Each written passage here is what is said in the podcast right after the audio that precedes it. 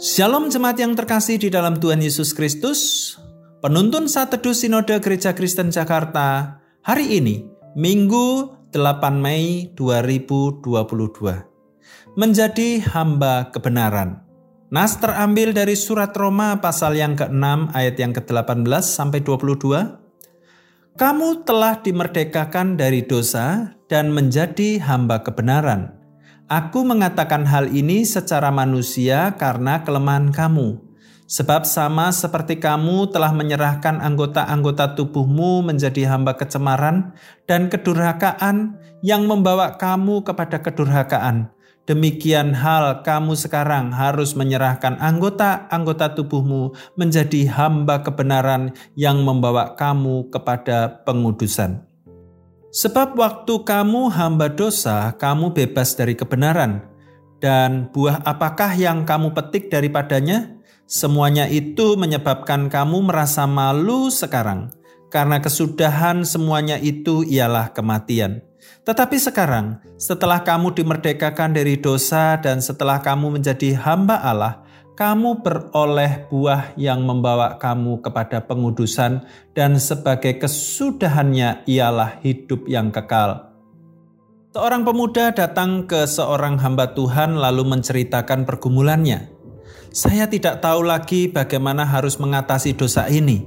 Saya selalu kalah, kalah dan kalah sehingga saya merasa tak ada harapan untuk menang atasnya ujarnya sambil menyebutkan dosa yang sering diperbuat olehnya.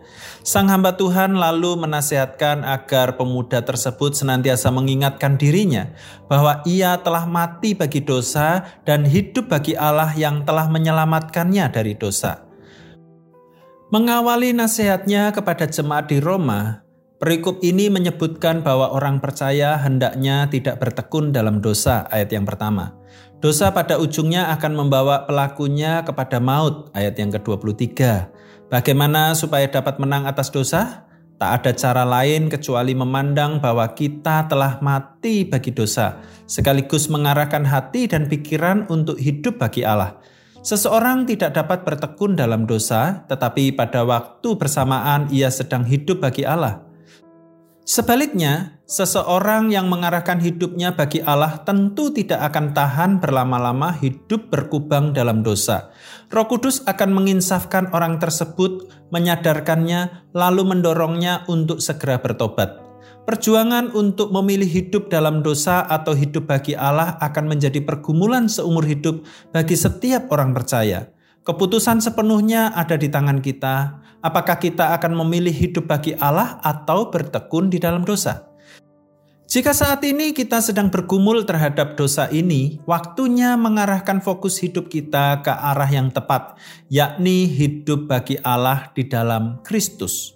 Hiduplah bagi Allah, maka dosa akan kehilangan daya pikatnya.